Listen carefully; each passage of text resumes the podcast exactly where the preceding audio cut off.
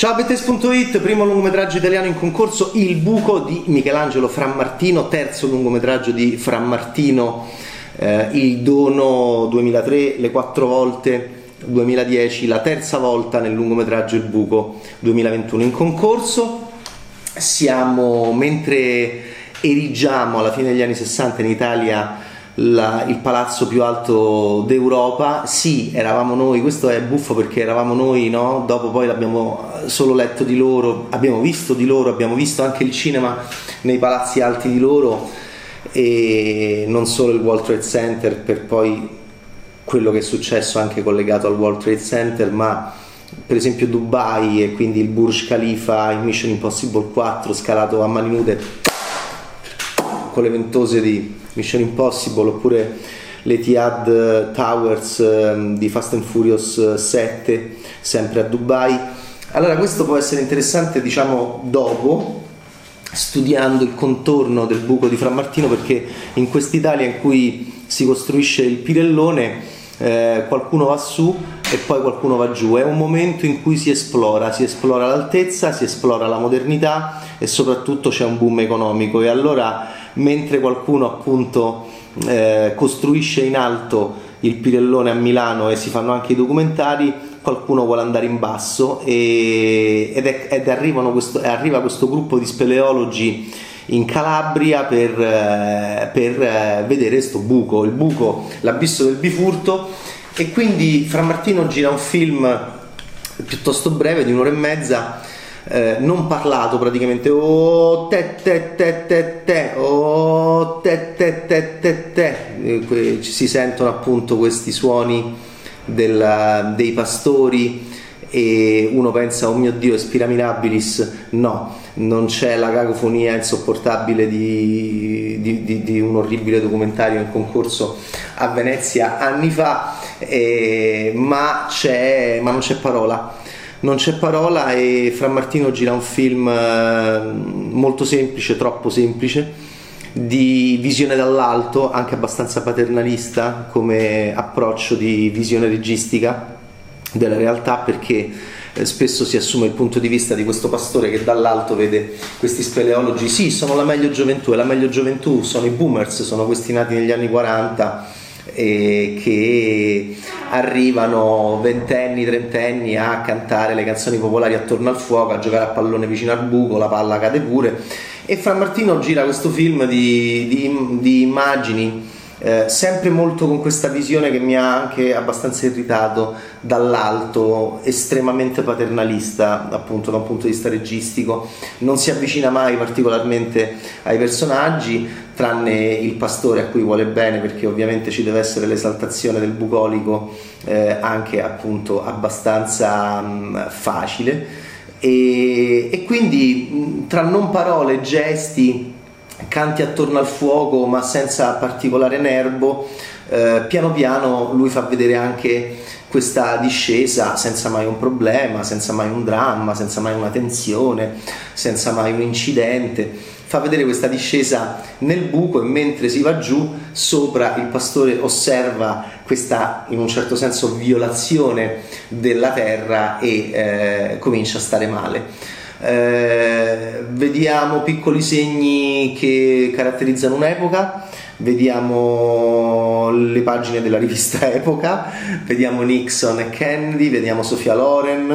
eh, vediamo il bar del paesino con la televisione, con Cinzano, vediamo delle scritte che eh, diciamo, rappresentano il momento storico che sta vivendo il paese eh, a livello culturale, a livello economico e e, e, questi speleologi che arrivano in questa valle in mezzo alle mucche sono molto, anche loro sono molto gentili, sono tutti gentili, non parla nessuno, oh, te, te, te, te, te. Fosse stato due ore magari uno pensa anche al suicidio, in realtà in 93 minuti eh, il problema è che appunto non è, è, è un cinema estremamente mh, mm, leggero, penso in questo momento a mio parere mh, mm, quasi completamente inefficace. Eh, Alberto Barbera in, in conferenza stampa eh, ha detto che ha la purezza di un diamante, piace sicuramente a chi vuole che il cinema italiano sia agreste, sia contadino, eh, sia bucolico e mm, francamente io invece penso che sia una, un'idea del nostro cinema editoriale eh, molto vecchia eh, molto sbagliata e anche molto snob. Però, che dire, non è colpa ovviamente di Fra Martino, a un certo punto si sentono anche le campane, quindi Fra Martino Campanaro, e, e voilà, questo è il buco. Ripeto, fosse stato un testo di 110, 115, non parliamo di 120 Spira Mirabilis, infatti era 120 e te volevi sparare, anche perché c'erano dei suoni, non, è, non c'era oh, te, te, te, te, te